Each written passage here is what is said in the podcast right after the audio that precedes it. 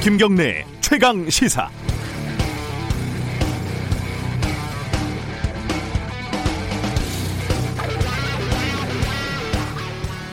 기자들이 취재하고 보도를 하다가 갑자기 정치권에 뛰어드는 경우를 보면 일단은 한심하다 이런 생각이 드는 게 어쩔 수가 없습니다. 기자라는 직업 윤리라는 게 그렇게 가벼운 것인가 이런 회의가 드는 거죠. 이쪽 저쪽 편들지 않는 객관적인 관찰자인 양 행동하다가 하루아침에 특정 정파로 투신을 하면 그러니까 심판이 갑자기 유니폼을 갈아입고 선수로 뛴다면 그간에 했던 일은 도대체 어떻게 평가를 해야 하는 것일까 난감합니다. 마음속은 선수지만 심판 옷을 입고 있는 기자들이 여기저기 있다면 그 심판을 관중들이 믿을 수 있겠습니까? 박근혜 정부 때 오전에 KBS 기자였던 민경욱 의원은 오후에 청와대 대변인이 되는 어, 자신의 주특기죠 마술 순간 이동 마술을 보여줬고 정도의 차이가 있을 뿐 한겨레에서 현 정부의 대변인으로 갔던 김의겸 씨도 크게 다르지 않습니다. 물론 능력 있는 사람을 데려다 쓰겠다는데 어떻게 말리겠습니까? 법으로 제재를 한다면 그건 위헌일 겁니다.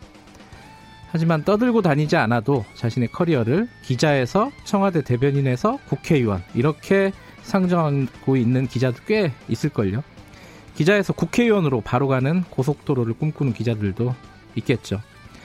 이 사람들 솔직히 기자 일이 제대로 되겠습니까? 정치권에 줄대는 게 더 중요할 건데 말이죠. 어, 최근에 3명의 판사가 총선을 앞두고 줄줄이 사표를 내서 논란입니다. 선거에 나갈 가능성이 높습니다. 브렉시트가 아니라 일렉시트라고 부를 수도 있을 것 같습니다. 판사 일렉시트는 어떻게 봐야 될까요? 최소한 적어도 최소한의 유예 기간이라도 둬야 하는 건 아닐까요? 제가 사고가 유연하지 못하고 경직돼서 이런 생각을 하는 건지 모르겠습니다. 그런데 여기서 한 가지 미스터리는요. 그렇게 많았던 검사, 경찰, 일렉시트는 왜 논란이 되지 않는 걸까요? 알다가도 모를 일입니다. 1월 16일 목요일 김경래 최강 시사 시작합니다.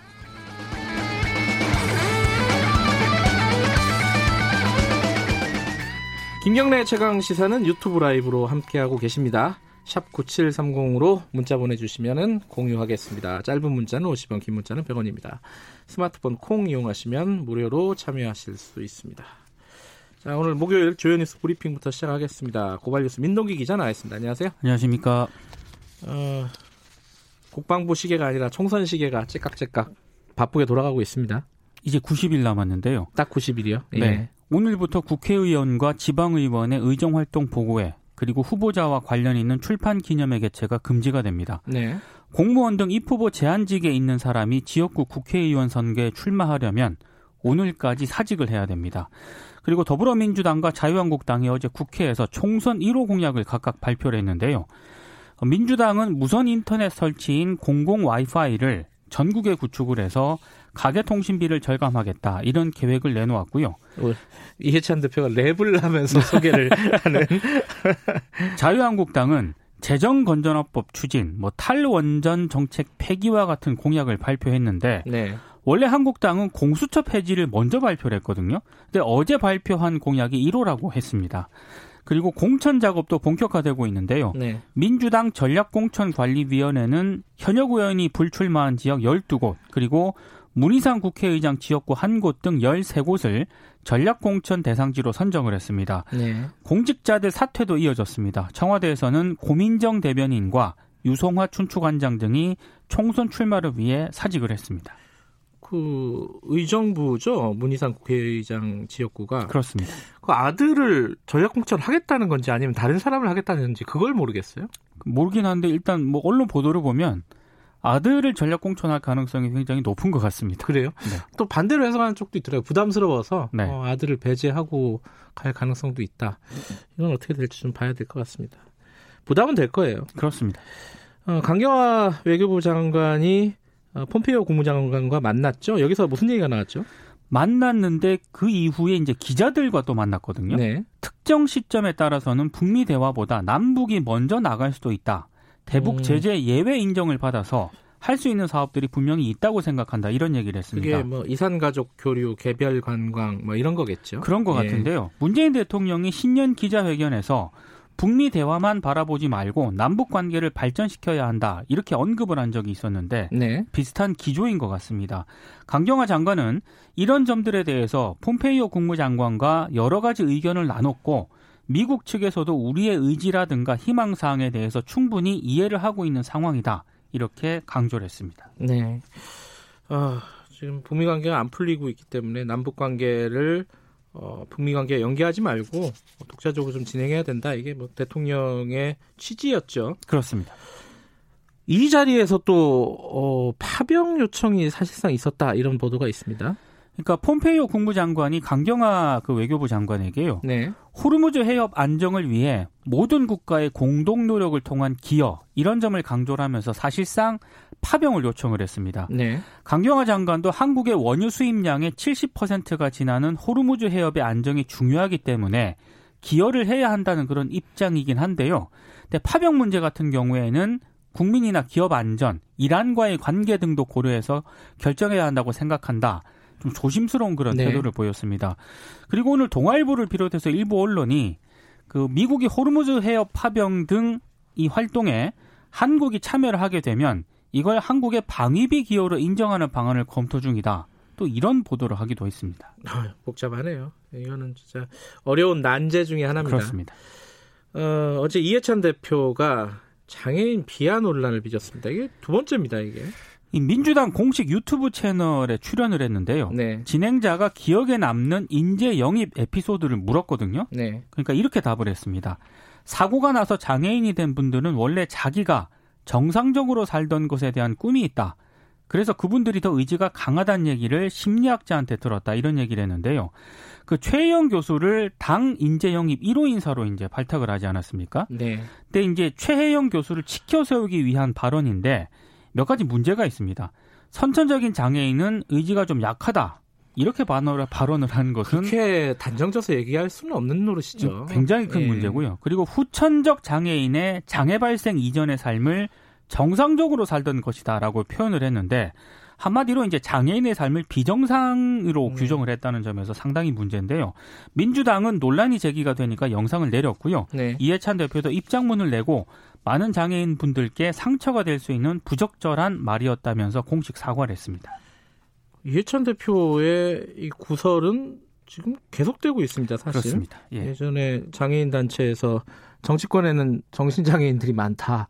아, 그것도 굉장히 예, 좀 장애인 단체 앞에서 그렇게 얘기를 한 그렇습니다. 거잖아요. 예. 뭐 경력 단절 관련해서는 개인의 노력 차원의 문제다 이런 네. 취지로 또 얘기를 했었고 베트남 여성 관련해서도 좀 부적절한 발언이 있었고요. 계속 구설에 오르고 있습니다. 예. 어, 근데 이, 여기에 대한 자유한국당의 논평도 굉장히 이상해요. 아시잖아요. 그죠? 읽어드리면 이렇습니다. 몸이 불편한 사람이 장애인이 아니다. 비뚤어진 마음과 그릇된 생각을 가진 사람이야말로 장애인이다. 이것도 장애인 비하 발언인데. 저도 그거 좀 이상하더라고요. 네. 이 감수성이 이 정치권 전체적으로 좀 굉장히 약한 것 같습니다. 이런 부분에 대해서. 그렇습니다. 네, 다음 소식은요? 자유한국당 김재원 정책위 의장이 경찰이 주민들 음주운전, 대리운전도 해주고 그래야 되는데 음주 단속이나 하고 이러면 안 되지 않습니까? 이렇게 말한 사실이 알려졌습니다. 이건 무슨 말이에요? 나 이거 들으면서도 좀 의아하더라고요. 지난 11일 자신의 지역구인 경북 의성에서 열린 의정 보고회에서 한 얘기인데요. 예. 경찰관이 요구를 많이 해서 파출소를 지어주는데 경찰관들이 더 잘할 거라고 생각한다면서 이렇게 얘기를 했습니다. 그러니까 경찰 요청에 따라서 지역구 내에 파출소를 신설했으니까 네. 경찰이 이 지역에서는 음주 단속을 하지 않아야 하는 것 아니냐 이런 취지로 해석될 수 있는 그런 발언인데요. 네. 이 발언도 문제가 있습니다. 음주운전을 좀 두둔한 것처럼 비춰질 여지가 있고요. 예. 또 하나는 지역 경찰 민원을 수용했다는 점을 언급을 하면서 으흠. 경찰의 단속 자제를 좀 압박한 것 아니냐라고 해석이 될 수도 있습니다. 네. 아, 특히 이제 김재원 의장 같은 경우에는 국회 예결위원장이던 지난해 8월 추가 경정 예산 심사가 한창인데 술을 마신 채 국회에 나타나서 이게 음주... 좀 관련 있는 얘기는 아니지만 좀 연결되는 느낌이 있네요. 그래서 더 예. 논란을 빚고 있는데요. 예. 해명도 제가 보기에 좀 이해가 안 가는데 김재원 의장은 농촌에는 대리운전 업체가 없기 때문에 경찰이 주민을 태워주는 경우가 많다. 단속만 하면 주민들이 힘드니까 더 잘해달라는 취지였다. 이렇게 해명을 했습니다. 뭐 취지는 그런 뭐 음주운전을 두둔하는 그런 게 아니었다. 네. 뭐 이런 뜻이네요. 어, 수사권, 검경 수사권 조정 관련해가지고, 이건 좀 특별, 특이한 소식인데, 참여연대 간부가 사직을 했습니다. 양홍석 공익법센터 소장이 직위를 내려놓기로 했는데요. 예. 정부의 검경 수사권 조정안 등을 두고 참여연대의 공식 입장과 본인이 다른 의견을 냈다고 합니다. 본인은 좀 비판적이라는 거죠. 그러니까 그렇죠? 경찰 수사의 예. 자율성, 책임성을 지금보다 더 보장하는 방향 자체는 옳지만 네. 수사 절차에서 검찰의 관여 시점이라든가 관여 범위, 관여 방법을 제한하는 것은 국민의 기본권 보장 측면에서 부당하다고 지적을 했는데요. 다만 그 양 소장은 이번 사임이 그 조국 전 법무부 장관 사모펀드 의혹을 둘러싸고 참여연대 내부에서 갈등이 불거지지 음. 않았습니까? 음, 이와 같은 상황은 아니라고 밝혔습니다. 아, 그 김경률 회계사 같은 그런 상황은 아니다. 그러니까 본인은 센터장과 네. 부집행위원장직에서 사임을 하는 것이지 참여연대를 탈퇴하는 것은 아니다. 그때 상황과는 좀 다르다 이런 입장을 밝히고 있습니다. 뭐 검경 수사권 조정, 뭐 직제 개편, 뭐 이런 거 관련한 여러 가지 논란들이 있습니다. 3부에서 저희들이 좀 자세히 짚어보겠습니다. 네. 마지막 소식 하나 전해주시는데 이게 아까 제가 오프닝에서 얘기한 일렉 시트 총선 때문에 공직을 사퇴한 사람들이 굉장히 많아지고 있죠. 그 전두환 씨 사자 명예훼손 혐의 재판을 맡고 있던 장동혁 광주지법 부장판사가 네. 어, 자유한국당 소속으로 4월 총선 출마를 준비하는 것으로 알려졌는데요. 어제 사직을 했습니다. 네. 그리고 최기상 서울 북부지법 부장판사도 정치권 영입 제한을 이유로 지난 13일 사직을 했고요. 네. 일제 강점기 강제징용 피해자들이 낸 소송 상고심 판결이 고의로 지연되고 있다는 내용을 폭로한 이수진 수원지법 부장판사 역시 지난 7일 총선 출마를 이유로 사직을 했거든요. 네. 현직 판사에 잇따른 정치권 행을 위한 사직 굉장히 비판적인 목소리가 많이 나오고 있습니다. 어, 경찰 쪽에서는 황운하 어, 지금 인재개발 원장이죠. 네. 어, 명예퇴직은 조직에서 불허를 했고 그렇습니다. 사직서를 냈습니다. 총선에 나오겠다고 네. 입장을 밝혔죠. 이것도 여러 가지 말들이 나오고 있습니다. 자 여기까지 듣겠습니다. 고맙습니다. 고맙습니다. 고발뉴스 민동기 기자였습니다. 김경래 최강 시사 듣고 계신 지금 시각은 7시 37분입니다. 최강 시사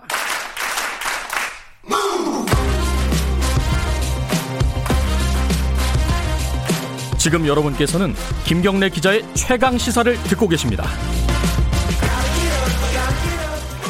네, 김경래 최강 시사. 오늘 1부에서는요, 어, 양육비 문제, 어제 되게 중요한 의미 있는 판결이 있었습니다. 이 양육비를 고의로 어, 주지 않는, 어, 이혼을 할 때 약속했던 양육비를 주지 않는 부모, 아빠나 엄마를, 어, 신상을 공개한 사이트가 있습니다. 배드 파더스라고요. 이 운영진한테 그 신상 공개된 사람들이 이제 명예훼손 소송 같은 것들을 많이 했어요. 근데 무죄 판결이 났습니다. 이게 처음 있는 일인데 이 배드 파더스의 활동이 어, 개인의 명예훼손보다는 아이의 생존권을 위한 공익 목적이 더 크다. 이렇게 법원이 판단을 한 겁니다. 앞으로 이게 영향이 좀 있겠죠. 어, 배드파더스 활동가입니다. 구본창 선생님 연결해 보겠습니다. 안녕하세요. 안녕하세요. 네. 어, 예상을 못 하셨을 것 같아요. 이렇게 무죄를 해서 그 지금까지 뭐 무죄가 난 적이 없었잖아요. 그죠? 예, 지금까지는 그 사실 적시 명예훼손으로 네. 그 이게 법 위반이었거든요. 네. 그래서 이런 판결이 나올 걸로 예상을 못 했습니다. 저도. 네. 어, 그 처음부터 좀 여쭤볼게요. 이 배드파더스라는 이 사이트는 언제 만드신 거예요? 네, 이 사이트는 예. 어, 2018년 7월 여름부터 만들어졌습니다. 음. 이게 애초에는 어, 한국 부모보다는 이제 코피노 그러니까 이 필리핀에 있는 아이들에게 양육비를 지급하지 않는 한국의 어, 남성들 요 사람들을 대상으로 해서 만든 거라면서요? 아 그렇지 않습니다. 아 그래요? 음. 예. 그러니까 이제 그거는 코피노 아빠 찾기라는 사이트였고요. 네네. 예. 그 한국에서 그 양육비 문제를 취급하는 네. 여성 문 여성 단체에 근무했던 분들 네. 또 양육비 이행 관련에 근무했던 분들이 현재 한국의 양육비 피해 아동이 100만입니다. 어, 100만 명은 어떻게 추산이 된 거죠, 그거는? 예, 그거는 이제 그 한, 현재 한국에서 네. 그 양육비를 갖다가 지급받지 못하는 네. 그러니까 다시 말하면 이혼을 했거나 혹은 그 미혼모나 미혼부 중에 양육비를 받지 못하는 비율이 80%입니다. 아. 그래서 그 각자 가구 수에다가 아이들 아. 숫자를 곱하니까 100만 정도라고 100만 명 정도 된다. 예, 네. 예. 그 제가 사이트 들어가 보니까요. 어, 예. 아빠들도 있고 엄마들도 있습니다. 그죠? 예, 예. 그리고 코피로도 그러니까 있고요, 당연히. 예. 예. 예. 요거는 이제 예. 이름은 배드파더 사이트지만 네. 실제로 이제 그 피해자들의 한 80%가 엄마들이고 네. 피해자들의 한 20%가 아빠다 보니까 아. 예, 사이트 이름을 그렇게 지은 것 같아요. 아, 8대 2 정도군요. 대략 예, 예. 비율이. 예, 예. 근데 여기 그 신상 공개된 사람들은 보니까 대략 한 예. 100여 명 정도 되더라고요. 100명 좀 넘던데. 예. 예. 이게 공개하는 기준이 있습니까? 예, 공개하는 기준은요. 네. 일단은 이제 그 제보를 받으면 네. 그 사람이 양육비를 갖다 지급해야 할 의무가 있는데 예. 지급하지 않았다는 사실관계를 먼저 입증해야 되잖아요. 예. 그래서 이제 이혼 그 이혼을 할때 그 재판 이혼을 한 경우에는 그 판결문에 음. 양육비를 어떻게 지급하라는 내용이 적혀 있고요. 네네. 그다음에 그 협의 이혼을 한 경우에는 양육비 부담 조서 네. 이런 그 서류가 있어요 법원에서 발행하는. 네. 그래서 그 서류를 확인해 갖고서 올리게 됩니다. 이게 어, 공개를 하고 나서 효과가 좀 있었습니까? 그 해결된 건수를 보니까 오늘 아침에 보니까 114건이던데. 예, 예. 이게 어느 정도 효과를 느끼세요? 체감적으로? 어, 사진이 공개됐던 숫자는 약 400명 정도고요. 아 원래요? 음, 예, 예. 네. 400명 정도고. 네. 이제 명예훼손 이런 게 겁이 나서 네. 내렸던 분들이 상당히 많아요 중간에. 아하. 그래서 사진을 갖다가 이렇게 끝까지 올렸던 분들은 약 한 230명, 40명 정도 되거든요. 네네. 예, 근데 그 중에서 114건이 해결된 거니까 예. 사진을 갖다가 지속적으로 올려놨던 걸로 음. 기준으로 하면은 성공률이 거의 50%입니다. 음. 네, 그런데 네. 요거는요 양육비를 갖다가 받지 못해서 네. 법적인 걸 다 해봤는데도 못 받은 분들 있잖아요. 예. 그분들이 주로 그 올린 거기 때문에 예. 그걸 생각하면 효과가 엄청난 거죠. 예. 음흠. 그 사진 올리면 막 그 양육비를 주지 않았던 지금까지 예, 예. 약속을 지키지 않았던 엄마나 아빠들한테 전화가 막 예. 오고 이럽니까? 어, 항의 전화가 무진장 많이 오고요. 아, 항의 전화예요? 아, 내겠다 예, 이런 게 아니라? 아. 예. 그리고 아. 어떤 경우에는 이제 이게 사실 적시 명예훼손이라는 부분이 있으니까 네. 양육비를 해결하는 거 그쪽보다는 네. 사이트에 그 저희를 갖다 이렇게 압박을 해서 협박을 예. 뭐 이런 쪽이 많고 심지어는 뭐 그 자기가 그 유흥업소하는 조폭인데 아, 뭐 동생들 예. 보내서 죽인다 이런 협박까지 하면 아 그런 협박도 받아보셨어요? 예. 아, 실제로 그런 어떤 행동으로 옮긴 사람은 없고요.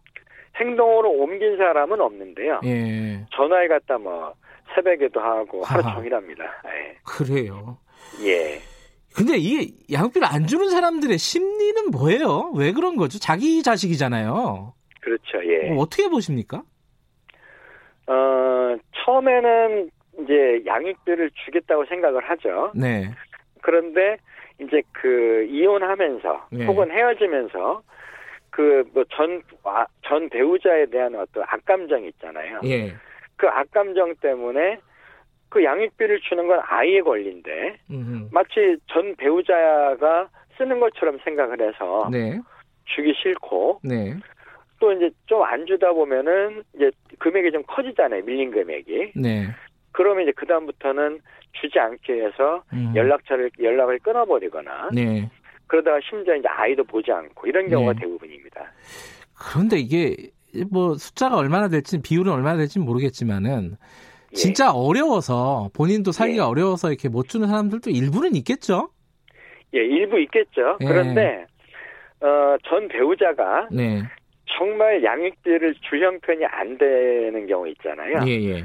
그런 경우에는 이 사진을 올리지 않습니다. 아, 왜냐하면 아, 그렇군요. 예. 예, 왜냐하면 본인이 사진을 올릴 때 이제 무죄 판결이 나오긴 했지만 예. 사진을 올릴 당시에는 명예훼손으로 자기가 처벌받을 가능성이 있잖아요. 예. 그러면 명예훼손 처벌 가능성이 있는데 이걸 갖다가 상대가 음. 정말 줄 능력이 안 되는데 네. 그래서 그렇게 하진 않죠. 예. 네. 이게 지금 아까도 한 80% 정도가 어, 못 받는다라고 했잖아요. 이 양육비를. 예. 저도 이제 통계를 찾아보니까 2008년도 여가부에서 만든 통계 어, 조사한 통계 보니까 어, 받은 적이 없다는 게 한 70%가 넘고 정기 지급을 받는 사람들이 15%밖에 안 되더라고요. 예, 예. 이게 굉장히 비율이 작은데 예. 자, 이, 이러면은 이제 아이들이 힘든 거잖아요. 그렇죠. 이 예. 문제를 해결하려면 어떻게 해야 되는 겁니까? 지금 이게 사진만 올려가지고 근본적으로 해결되는 건 아닐 거 아니에요, 그죠? 근본적으로는 이제 법이 바뀌어야 됩니다. 어떻게 바뀌어야 되는 겁니까? 그러니까 현재 그 국회에 네. 이 양육비 이행 강화를 위한 법안이 10개가 발의가 되어 있고요. 예. 그 핵심 내용은 양육비 미지급자의 운전면허를 취소하는 거. 네. 또 양육비 미지급자의 여권을 제한하는 거. 음흠. 그리고 형사처벌, 신상공개 네 가지가 포함되어 있거든요. 네. 예. 그런데 그 법안이 음. 현재 계류 상태고 통과가 안 됐고요. 네. 근데 근본적으로 양육비를 왜 지급하지 않냐면은요. 법원에서 주라고 판결했지만 예. 그걸 갖다 자기가 어겼을 때는 법적 불이익이 있어야 되잖아요. 그렇죠. 근데 법적 불이익이 없습니다. 아하. 그러니까 주고 싶은 생각이 들지 않는 거죠. 또 하나는 예, 예. 예. 예, 말씀하세요. 또, 예, 또 하나는요. 예. 피해자들이 주로 엄마들이 압도적으로 많거든요. 그렇죠. 예. 그런데 가정 폭력이 또 많아요. 아하. 그러니까 양육비를 받지 못해서 법적으로 했지만 안 되는 경우에 예. 그 뭐 전 배우자한테 폭력을 당한 트라우마 때문에 네. 아무런 액션을 못 하거든요. 그러니까 그 미지급자 입장에서 법적 불이익도 없고 네. 상대가 나를 압박하지도 못하고 그러니 뭐 줄 이유가 없는 거죠. 그러니까 민사적인 차원에서 예컨대 뭐 예. 양육비 때문에 양육비를 안 주니까 뭐 저쪽 그 상대 배우자 전 배우자한테 가압류를 건다든가 뭐 이런 방법은 있지 않습니까? 그죠? 예, 그런데요. 네. 이제 그거는 이혼을 하면서 네. 처음부터 양육비를 갖다 안 줄 거라고 예상을 해서 음. 그렇게 아, 압류를 걸긴 힘들잖아요. 네네네. 네, 네. 예, 그런데 보통 이혼하고 나서 양육비를 주지 않기로 주지 않잖아요. 예. 그럼 상대방이 사실은 이미 이걸 대비해서 재산을 다른 사람 명의로 바꿔놓거나 아, 예. 이렇게 하거든요. 인사적인 예. 차원의 대응도 거의 불가능한 사람들이 많이 있다 이런 거네요. 그렇죠. 그래서 예. 형사적인 어떤 처벌이 필요하다 이런 건데 예. 이게 궁금한 거는 외국 예. 사례는 어떻습니까? 제가 들어본 여러 가지 뭐 대, 대책이 있던데 외국에는 어떤 것들이 있어요? 현재 그 OECD 국가들 중에서 네. 양육비를 갖다가 아동학대로 간주하지 않는 유일한 나라가 대한민국입니다. 아 그래요? 어. 예, 그러니까 지금 유럽 같 OECD 국가들 대부분이 네. 미지급을 하게 되면은 그 운전 면허를 갖다가 제한한다든지 네. 여권을 제한한다든지 예. 혹은 형사처벌을 한다든지 예. 그다음 특히 미국 같은 경우 주에 따라 다르지만 양육비를 미지급하면은 의사나 변호사들 같은 경우에 자격증을 취소시켜 버립니다. 아 그런 곳도 있다. 예, 예, 예. 그리고 국가가 먼저 대지급제를 시행하는 나라도 있고요. 근데 아까 어, 예. 국회에 이제 법안이 올라갔다고 했잖아요. 뭐 운전면허를 예, 예. 정지한다든가 이런 부분도 올라갔다. 그게 경찰이나 법무부가 반대하고 있다고 들었어요. 그 반대하는 논리는 어떤 겁니까? 어, 역 여권 제한을 갖다 법무부가 반대하고 있고요. 예. 그다음에 운전 면허를 정지시키는 것에 대해서 경찰청이 반대하고 예. 있거든요. 예. 근데 이제 그 이유는 간단합니다. 이거는 양육비 미지급은 네. 개인 간의 채권 채무인데 아, 네. 뭐 이런 쪽의 생각인 거죠. 하지만 예, 예. 예, 개입할 이유가 없다 아, 이런 거예요. 하지만 이게 지금 법원의 판결을 보면 이게 공익적인 목적이다 이런 말은 아동의 예. 권리를 지키는 것은 뭐 개인 간의 어떤 채무 관계를 넘어선다. 이렇게 지금 생각할 수 있는 부분이네요.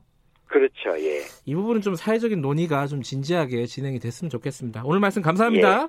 예, 예 고맙습니다. 배드파더스 구본창 활동가였습니다.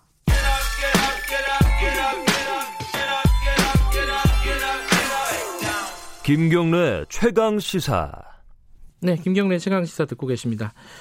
어, 유석춘 연세대 사회학과 교수 어, 일 아시죠? 그 강의할 때 위안부가 어, 일제 위안부가 매춘의 일종이다 이렇게 얘기를 하고 위안부를 어, 비하했을 뿐만 아니라 어, 학생들에게 궁금하면 한번 해볼래? 이렇게 성희롱성 발언까지 했던 교수입니다. 지금 경찰의 명예훼손으로 고발이 돼서 지금 조사를 받았죠 며칠 전에.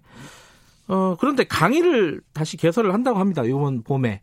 어, 학생들이 반발을 하겠죠. 어, 어떻게 진행이 되고 있는지 일이 어, 연세대 사회학과 학생회장 연결해 보겠습니다. 안녕하세요. 네, 안녕하세요. 네, 김수진 학생회장님이십니다. 네. 어, 이 발언에 대해서 유석준 교수가 학교 내에서는 뭐 사과라든가 어떤 입장이라든가 이런 걸 밝혔나요? 어떻습니까? 어, 우선은 본인의 그런 망언에 대해서 사과한 바는 없고요. 네. 뭐 입장이라면 언론에 많이 보도됐겠지만 네. 자신은 뭐 매춘을 권유했던 발언이 아니다 이런 음. 말을 했지만 저희 학생들 내부에서는 음. 맥락적으로 전혀 말이 안 되는 주장이라고 받아들이고 있는 상황입니다. 예. 그 학교에서 징계도 지금 진행을 하고 있는 걸로 알고 있는데 네네. 1차 징계가 어, 어떻게 결론이 났죠? 어, 제가 알기로도 지금 네. 저희 연세대학교 성평등위원회에서 네. 그 조사 결과가 나왔으나 네. 그 유석춘 교수가 현재 재심의를 요청한 상태로 알고 있습니다. 음, 그럼 진행 중인 거네요. 네, 그렇죠.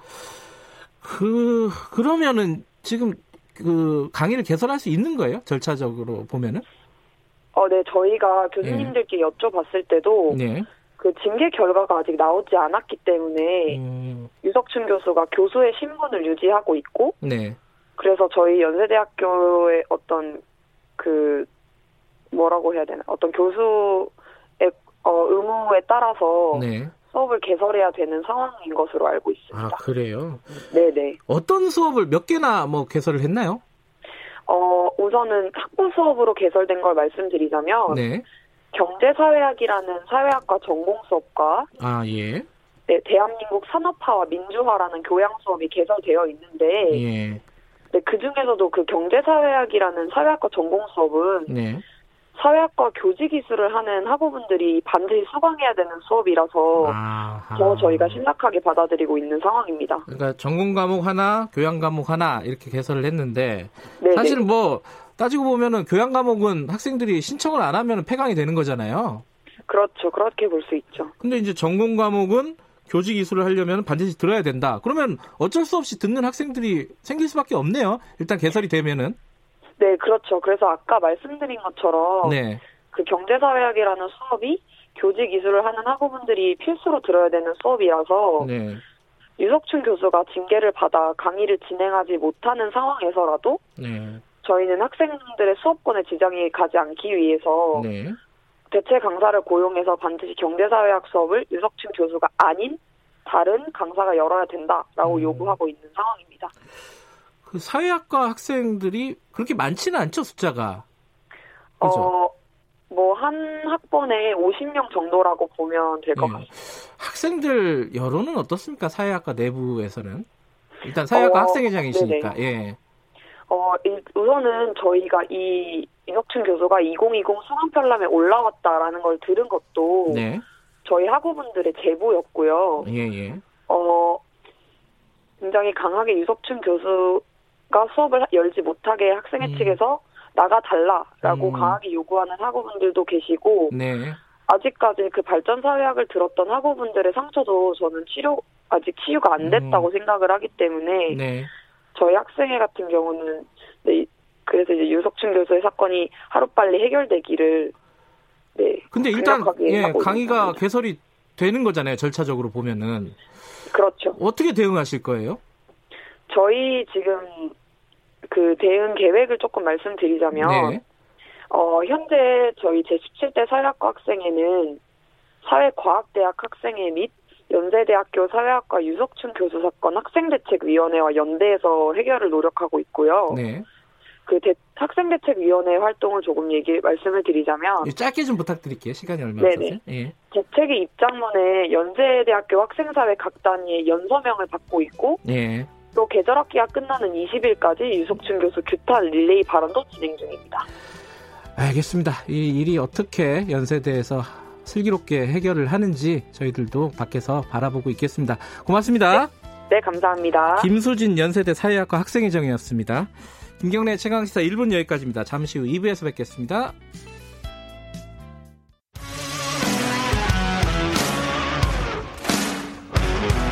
탐사보도 전문 기자 김경래 최강 시사.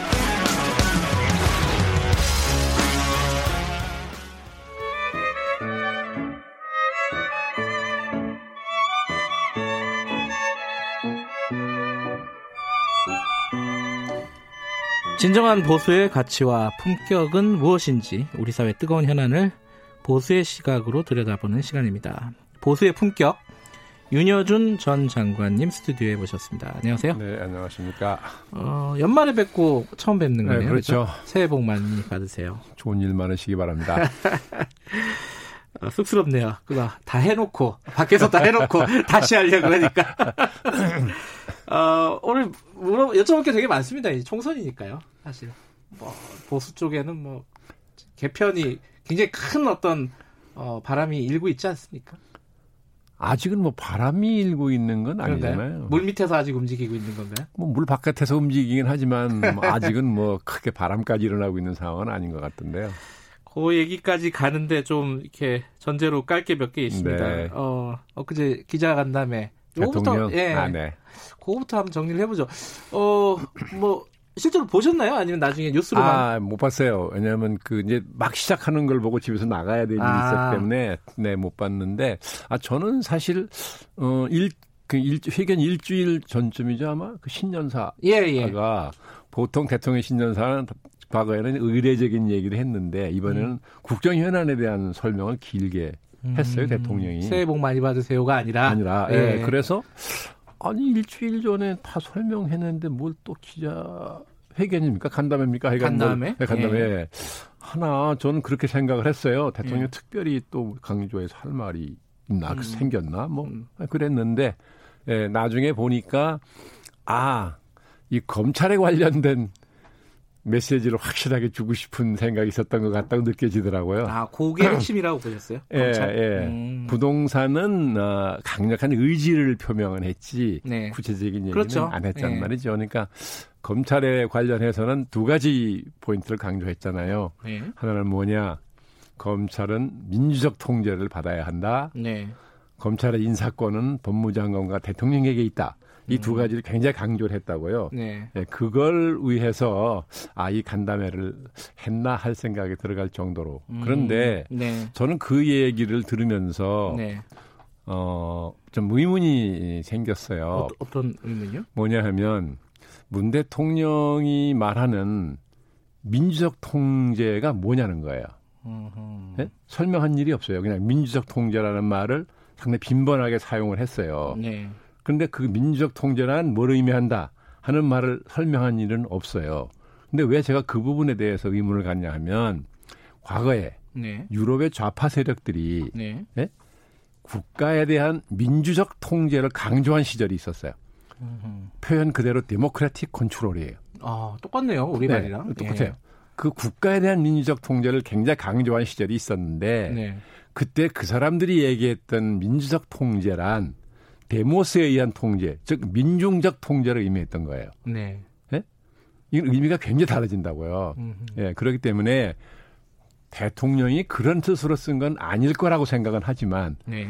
표현이 똑같단 말이죠. 그러니까 이 부분에 대해서는 대통령이 그런 오해 소지를 없애기 위해서라도 그 민족 통제라는 게뭘 의미하는 설명을 음. 해야 되는데 네. 아직 그 설명을 안 하고 음흠. 더 제가 이해할 수 없는 것은 매일 뭐 입만 열면 그냥 대통령이나 정부에 대해서 그렇게 막 극단적인 독한 소리를 해야 되는 제1야당 자유한국당도 대통령이 말하는 민주적 통제가 뭐냐라고 질문 한 번도 한 일이 없어요. 네? 또 보수 언론도 네. 이게 뭐냐고 따져봐야 되는데 언론이니까 네.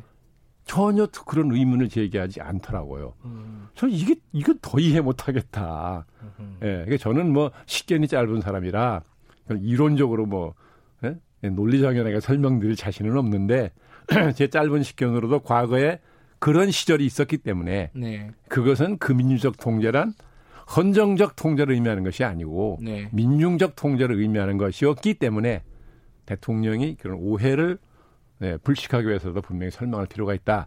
저는 그런 걸 느꼈고 또 하나 이제 인사권 네? 네. 법무장관 대통령한테 있다는 건 맞죠. 당연히 맞고. 지금 뭐 인사 때문에 지금 약간 네. 문제가 생기고 네. 있습니다. 그러니까 뭐 네. 존중받아야 된다는 건 맞습니다. 그런데 그 법무장관이나 대통령이 가진 인사권이라는 것은 국민이 그죠? 예. 아, 공공성이라는 국가의 핵심 가치를 잘 지키고 가꾸라는 뜻으로 국민을 대신해서 네. 한시적으로 위탁한 권한이에요. 네. 그렇기 때문에 에, 권한을 행사하되 이 자의적으로 행사하는 모습을 보여서는 안 된다고 저는 생각을 해요. 굉장히 신중해야 되고 겸손해야 되는 거죠. 네. 네. 그런데 이번에 검찰 인사 내용을 보면 대통령의 측근들에 대한 수사가 한참 진행 중인 상황에서 네. 그 수사를 맡았던 책임자들을 모조리 바꿔버렸어요. 음. 네, 이거는 국민의 상식에 반하는 것이에요. 그렇죠? 네. 네. 그렇기 때문에 아무리 그 인사 권한이 법무장관과 대통령이 있다 하더라도 네. 그 권한을 행사하는 모습이 네. 저렇게 자의적인 모습을 비치는 것은 정말 해서는 안 된다. 음. 저는 그런 생각을 했거든요. 네. 네, 늘 그런 국가 권력을 강력한 국가 권력을 가진 사람은 뭐 충분히 물론 권력을 행사하되 늘 역사와 국민 앞에 겸손함을 잊지 말아 잃지 말아야 되는데 네. 그런 점에서는 좀 상당히 조심스럽다 하는 생각을 제가 했어요 평소에 네. 그래서 제가 그 대통령이 그 두 가지를 강조하는 말씀을 들으면서 저는 그런 생각을 했다는 거예요. 그 아까 민주적 통제 검찰을 민주적으로 통제해야 된다. 요거는 그 제도적인 통제를 얘기하는 게 아닐까라는 생각이 아, 그러니까 들어요. 헌정적인 예. 헌법 예. 질서와 규범에 따라 통제를 받아야 되는 거예요. 예. 그럼 그렇게 얘기를 해야지. 음. 이걸 헌정적 통제를 받아야 된다. 그럼 똑 떨어지게 맞아요. 네. 예. 그런데 이걸 민주적 통제라고 하면 음. 아까 말씀드린 과거에 그런 역사적 사례가 있기 때문에 네. 그걸 오해하는 사람이 생길 수 있다는 거죠. 음. 그러니까 그걸 분명히 밝힐 필요가 있다. 예. 그리고 가능하면 지금이라도 헌정적 통제를 받아야 된다고 바꾸는 게 옳다고 저는 생각하는 사람이죠. 그 인사권 관련해서는요. 어, 지금 뭐 양쪽에서 이건 뭐 대통령 아까 말씀하신 대로 대통령과 장관이 인사 제청과 인사권이 네, 있다라는 네, 거고 네. 그걸 제도적으로 보장돼 있는 인사권을 활용했을 뿐이다. 이건데 한쪽에서 이제 말씀하신 대로 이렇게 표현하면 좀 자극적일 수 있지만은 뭐 보수 언론들이 많이 표현하는 방식입니다. 대학살이 벌어졌다. 뭐 뭐 요 정도까지 이제 이건 예, 약간 레토릭이긴 예, 그러니까 하지만 이제 그렇게 예. 되니까 아 저는 또 하나 예. 이건 좀 성격이 다른 얘기입니다만 왜 자꾸 윤석열 검찰총장은 자꾸 순교자를 만들어요? 음 지금 청와대가 꼭 모습이 그렇잖아요. 예. 네? 아 보세요, 다 손발 다 달랐다. 예. 그럼 뭐 눈으로 보, 이는 사실 아니에요. 다 달랐잖아요. 손발을 말하자면. 측근들은 다 근데, 날라갔죠. 예, 윤석열 예. 총장이 보이는 태도는 어때요? 그죠? 늘 원론적인 얘기만 하고 검찰도 바뀌어야 된다는 얘기를 하면서 어쨌든 대통령의 그런 뜻을 수용하는 모습을 밝, 밝히면서 네. 최소한 반발하는 모습은 안 보이잖아요. 네. 예. 그러니까 국민한테 비치는 게 잘못하면 마치 대통령과 법무장관이 예? 윤석열 총장을 자꾸 순교자를 만드는 것 같다는 게 제가 보기에는 아, 오히려 저, 네, 그러니까 그게 아. 도대체 뭘 어쩌고 하는 것이냐는 거예요. 음. 이번 인사가 결국은 말씀하신 걸로 보면은 어 조금 과했다. 쉽게 그렇죠. 말하면 그렇게 범위, 말, 방법, 생각하시는 거네요. 범위와 방법이 다 음. 온당하지 않았다는 거예요. 다만 네. 그런 그런 반론이 있습니다. 이 검찰 인사가 어, 윤석열 총장 임명되고 나서 네. 벌어졌던 그 인사가 비정상적이었기 때문에 지금 다시 정상적으로 돌린 거다. 이, 이렇게 또. 그 인사가 왜 비정상이었는지 설명한 일 있어요? 음, 그때 당시에도 설명이 네, 없었다. 없었고, 그리고 예. 이 부임한 지 6개월이 안 된 사람들이 다. 네. 예. 그런데 특별한 구체적인 사유 없이 다 바꿔버렸다고요. 네. 그러니까 이거는 보복이라고 비춰지는 거잖아요. 말하자면. 네. 네. 그러니까 대통령의 그 소중한 그 중요한 인사 권한을 예. 예. 국민의 눈에 그런 식으로 비치게 행사하는 건 굉장히 조심해야 된다는 거예요. 음, 알겠습니다. 이 어, 검찰 인사 관련된 내용은 저희들이 3부에서 또 어, 네. 상세하게 좀 다룰 저는 예정이고요. 뭐그 분야 전문가가 아니니까. 아니 거의 전문가십니다. 지금 말씀하시는 걸 들으니까 어, 여러 가지 내용 또 한두 가지만 더 짚어볼게요. 그 대통령 말, 말 중에 네네. 협치를 얘기했어요. 네. 근데 그런 얘기를 했습니다. 손바닥을 칠려도 흔히들 하는 얘기잖아요. 손바닥도 마주쳐야지 네, 소리가 난다고 네. 한 손으로 못 친다. 그러니까 협치하고 싶어서 여러 번 시도했는데 야당에서 안 받아줬다 이거잖아요. 어, 어떻게 해야 됩니까? 이게 지금 아니, 상황에서 협치라는 게. 바로 이, 자리, 이 자리에 나와서 협치 말씀 몇 번 드린 기억이 예. 나는데 예. 저는 똑같은 말씀을 또 반복해 드리는 게 좀 청취자분들한테 죄송하지만 아니 괜찮습니다. 예. 아니 협치라는 게 예. 의회민주주의의 운영 원리를 지키면 네. 저절로 이루어지는 거라는 거예요. 음. 네? 의회민주주의 원리라는 게 뭡니까? 복수의 정당이 네. 각각 자기 지지 세력을 대변한다고요. 국회에 모여서. 네. 그러면 지지 세력의 이해관계가 다르고 뜻이 다르니까 갈등이 생기잖아요. 네. 그 생산적인 갈등인 거죠. 음. 네. 그 갈등을 복수의 정당들이 국회에 모여서 하나로 묶어내는 걸 하지요. 네. 왜냐하면 대화 타협, 때로는 다수결로 네. 그렇지 않습니까? 네. 그래서 국회 본회의에서 통과된 의안은 국민 전체 의사를 간주하는 거 아니냐고요. 네. 그 과정이 진행되죠. 네. 정당들이 자기 지지세 이렇게 정치적 의사를 형성해서 국회 와가지고 대변하고 갈등하고 타협하고 하는 과정이 쭉 진행된다고요. 네. 그래서 나중에 하나로 묶어져 나오는 거죠. 네. 이 과정이 의회 민주주의 과정인 것이고 네. 이게 협치가 과정인 거예요. 네. 과정이 협치가 이루어지는 과정인 거죠. 근데 이걸 안 지킨다고요. 왜 안 지키느냐? 첫째, 야당을 국정의 동반자로 인정하지 않았단 말이에요. 문 대통령도. 음. 예? 그 야당을 국정의 동반자로 인정을 하고 존중하는 모습을 보였는데도 불구하고 야당이 대통령의 그런 성의, 예? 그런 태도를 외면하고 반대면 반대만 했다. 그런데 그러면 국민이 이걸 심판할 거 아니겠어요? 여당은 선, 그렇게 생각하는 거 아닌가요? 그러니까 선거라는 네. 게그 심판하는 거잖아요. 네. 네. 예? 예. 대통령이 끈질기게 그런 노력을 했어야 되는 거죠. 예. 아. 그런데 기본적으로는 야당을 국정의 동반자로 인정하고 존중하는 모습을 보이지 않으니까 네. 야당은 극렬히 저항을 하는 거잖아요. 음. 과거에 항상 그래봤어요. 민주화 투쟁할 적에도. 음. 그래놓고 말하자면 뭐 장관제리 실청에 들어와라. 그럼 어떤 야당이 들어올 수가 있습니까? 근데 네. 말씀하신 어, 국정의 동반자로서 인정해 준다는 거는 어떤 거죠? 구체적으로? 아, 야당 의사를 존중하는 거죠. 음, 그러니까 네? 그게 구체적으로는 어떤 건지 그게 약간 어, 헷갈려가지고. 아 그러니까 대통령이 뭐 네. 뭐죠? 무슨 뭐 협의체인가? 아, 뭐 이런 것도 만들었잖아요. 예, 예, 예. 아, 그 만든 거는 자체는 좋은 훌륭한 예, 거예요. 예, 예. 예. 만들었으면 그걸 잘 운영을 해가지고 예. 어떻게든 야당이 좀 안 들어오려고 그래도 설득을 하고 음. 뭐 이렇게 해서 예? 예, 자꾸 의견을 듣고 말하고 네. 설득을 하고 이제 이런 과정이 진행돼야 되는데 대통령은 최선을 다했다고 그러지만 제3자가 볼 적에는 음. 그런 제도를 만들고 그런 제스처를 쓴 건 사실이나 네. 예. 그렇게 끈질기게 야당을 설득하려고 하는 노력은 하지 않았지 않았느냐. 음. 예. 예를 들면 우리가 항상 미국 대통령 예를 드는데 네. 흔히 그런 게 보도되잖아요. 미국 대통령은 아침서부터 밤까지 주로 하는 일이 뭐냐? 예? 국회의원 설득하는 거라는 거 아니에요. 네. 법안을 통과시키고 통과시켜야 되니까. 네. 네. 심지어는 자기 당 소속 국회의원들까지도 설득해야 된다는 거 아닙니까? 네. 거기에 모든 시간 정성을 다 대부분 쓴다는 거 아니에요. 민주주의라는 게 그렇기 때문에 네. 참 대통령이 힘들고 피곤한 자리이죠. 네. 그래도 국정의 최고 책임자가 됐으면 피할 수 없는 거예요.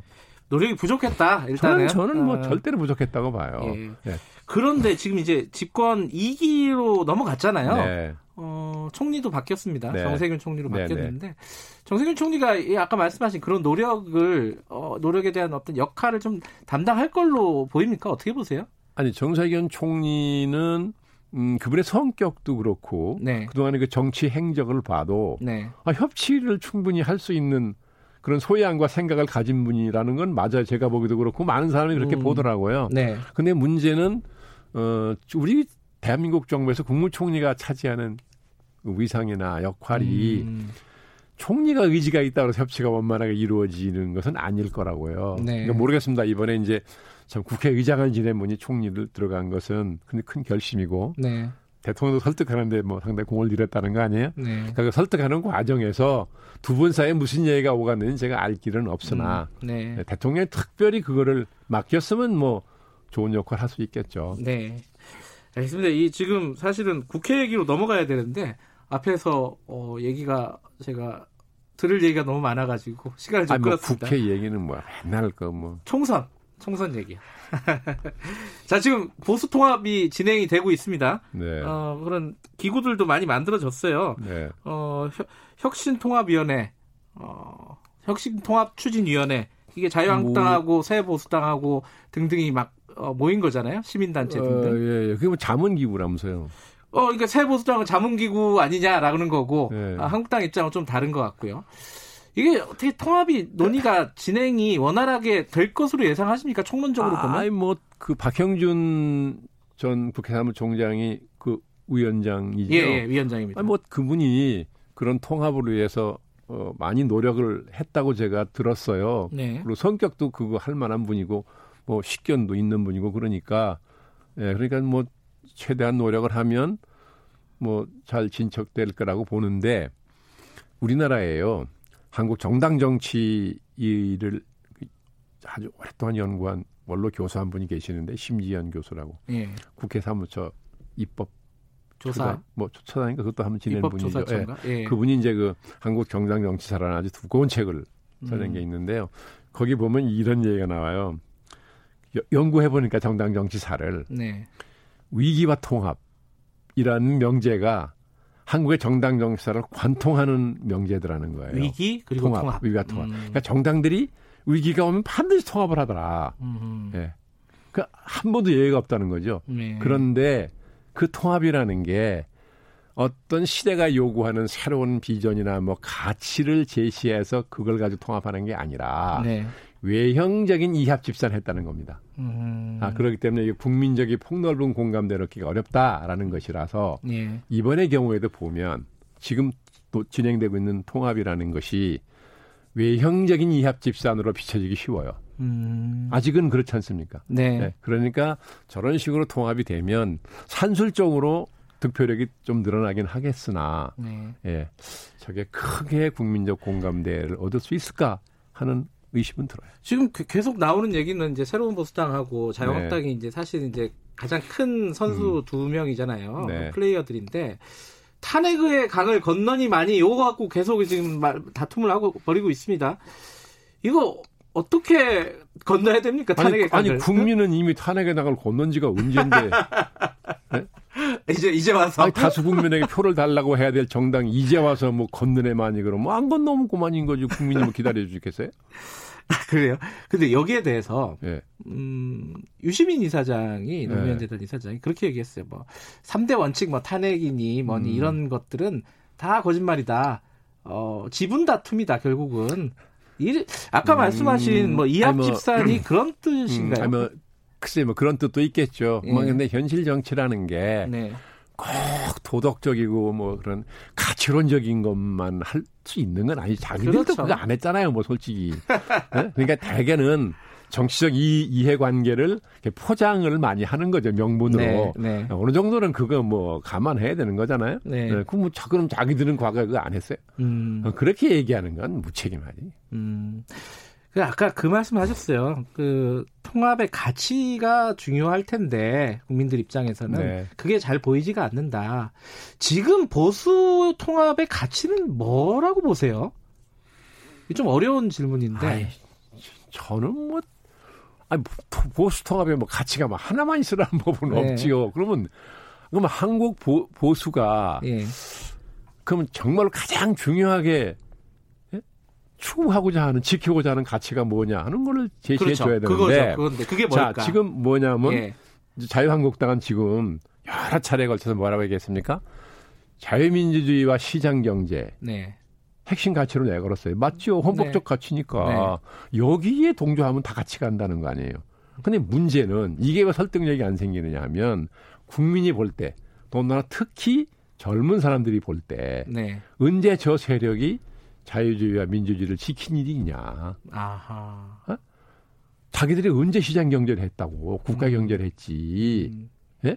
이렇게 생각을 한다고요. 네. 그러니까 그 말이 설득력이 안 생기는 거예요. 네. 그러면 그거에 대한 어떤 정리를 아까 탄핵만이 아니라 네. 그분에 대한 정리를 하고 넘어갔어야 되는데 그걸 안 하면서 자유민주주의와 시장 경제를 막 주장을 하니까 거의 많은 유권자들이 감동을 받지 않는 거예요. 음, 탄핵 얘기하는 거는 조금 차, 시대착오적이라고 할까요? 그, 그렇게 생각하시는 거네요. 아니, 뭐, 시대야 뭐, 얼마 전 일이니까. 시간차고. 시간차고적인가요? 네, 근데 어, 좀 현실 정치로 다시 돌아오면은 예. 같이 얘기를 잠깐 했는데 이 보수 통합의 변수 중에 하나로 네. 안철수 전 대표의 아, 예. 귀국을 얘기를 많이 네, 하고 네, 있습니다. 네. 이게 어떤 변수가 될 거라고 보세요? 그건 아직 모르겠어요. 왜냐하면 예. 어, 안철수 전 대표가 이제 이 귀국을 한다고 뭐 정치 돌아온다고 하고 나서 예. 한 말이 있더라고요. 언론 예. 보도를 보니까. 네, 페이스북에 쓰고 막 그랬더라고요. 네. 아, 근데 예. 뭐 아주 보편타당한 얘기예요. 네. 그러니까 이게 다 옳은 얘기죠. 예. 네. 근데 그것만 봐가지고는 뭘 하겠다는 건지 알 수가 없잖아요. 네. 그러니까 돌아와서 예, 자기가 이런 이런 걸 해야 된다고 얘기했으니 그럼 구체적으로 어떻게 하겠다는 것인지를 얘기를 들어봐야 음. 얼마나 현실성이 있는지 얼마나 설득력이 있는지를 판단하실 거 아니겠습니까? 네. 지금까지 한 얘기는 너무나 옳은 얘기만 했기 때문에 네. 그것도 누구나 하는 얘기고. 음. 예. 과거의 그 안철수 현상 예. 이런 뭐 그 정도까지는 아니지만 어쨌든 네.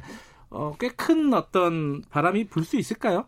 안철수 전 대표. 아, 지금, 음, 가능성이 아주 없다고 얘기하기는 좀 그럴 것 같아요. 왜냐하면 네. 지금 이렇게 여론조사 한 걸 보면 중도층이 상당히 많아요. 네. 줄었다 다시 늘어, 최근에 네. 다시 늘어난 추세를 보이는 것 같은데 이 중도층을 아직은 자유한국당이 못 잡고 있어요. 네. 예. 그러니까 만약에 안철수 의원이 돌아와서 네. 이 중도층의 예, 호응을 얻을 수 있는 호소력이 있는 뭐 그런 뭐 아젠다도 제시하고 뭐 정책도 제시하고 해서 예, 음. 중도층을 흡인한다 그러면 뭐 상당히 바람을 일으킬 수도 있겠죠. 근데 그게 네. 쉬운 일이 아니라서 예, 가능할진 잘 모르겠습니다만 어쨌든 네. 이론적으로 가능성만 얘기하자면 없다고 얘기하기는 뭐 어렵다. 4차 산업혁명 견문도 많이 넓히고 마라톤 하면서 생각도 많이 하고 뭐 이랬다는 거 아닙니까? 아니, 근데 마, 그때 언론 보도를 보니까 마라톤 해봤더니 네. 자기한테 딱 맞는 운동이라고 했더라고요. 예. 그래서 제가 웃으면서 그랬어요. 그러면 혼자 하는 일을 해야 된다. 마라톤 혼자 뛰는 거잖아요.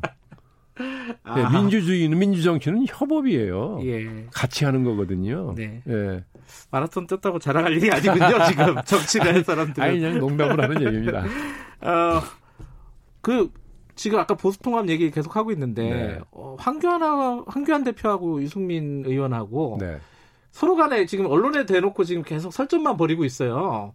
뭐 탄핵 관련해 가지고 특히 특히 또 뭐 우리공화당 같은 네. 세력을 어떻게 어, 포용할 거냐 이런 부분들 음. 특히. 근데 둘이 좀 만나 가지고 얘기하는 게 가능할까요? 어떻게 보십니까 두 사람의 아니 뭐 사정이 조금 더 절박해지면 뭐뭐 뭐 불가능 더 절박해지면 네, 아니 근데 유승민 의원이 대구 출마를 이렇게 공언을 하는 걸 보면서 네. 아 저것은 말하자면 황교안 대표 보고 네. 자신의 공천을 보장하라라고 요구를 하는 거 아니야 이렇게 받아들여지더라고요. 네, 그렇다면 황교안 대표 입장에서는 지금도 TK 정서가 유승민 의원을 말하자면 네. 배신자라고 생각한다는 거 아니에요. 그 정서가 음. 강하다는 거죠. 그러면 황교안 대표 입장에서는 그 텃밭인데 중요한 예. 거기 민심을 거스르는 일을 잘못하면 선거가 어려워지니까 예. 하고 싶어도 하기 어려운 또 딱한 사정이 있을 거 아니겠습니까? 알겠습니다. 지금 그게 이렇게 가고 있는 거 아니냐. 시간이 없네요. 단답형으로 하나만 여쭤볼까요? 네. 어, 황교안, 이낙연 빅매치 가능할 거라고 보십니까? 저는 어려울 거라고 보는데요. 어려울 거라고 봅니다. 지금 시간이 네. 없어서. 1호 공약 어떻게 보셨습니까? 와이파이 무료 와이파이하고 경제 공약. 아, 와이파이는 무료 네. 와이파이는 저는 아마도 어, 뭐 시간이 없습니다. 아, 특히 이번에 이제 유권자로 편입된 18세 이하. 알겠습니다. 네. 예, 윤여준 장관님이었습니다. 급하게 끝내네.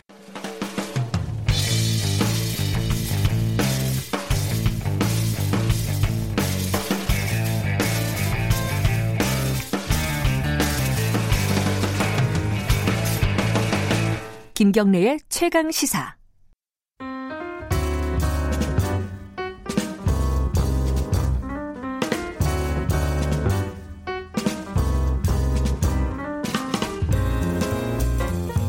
네, 김경래 최강 시사 3부 시작하겠습니다. 더 나은 미래를 위해 오늘의 정책을 고민하는 시간입니다. 김기식의 정책 이야기 식스센스 김기식 더 미래연구소 정책위원장 나와 계십니다. 안녕하세요. 예, 안녕하세요.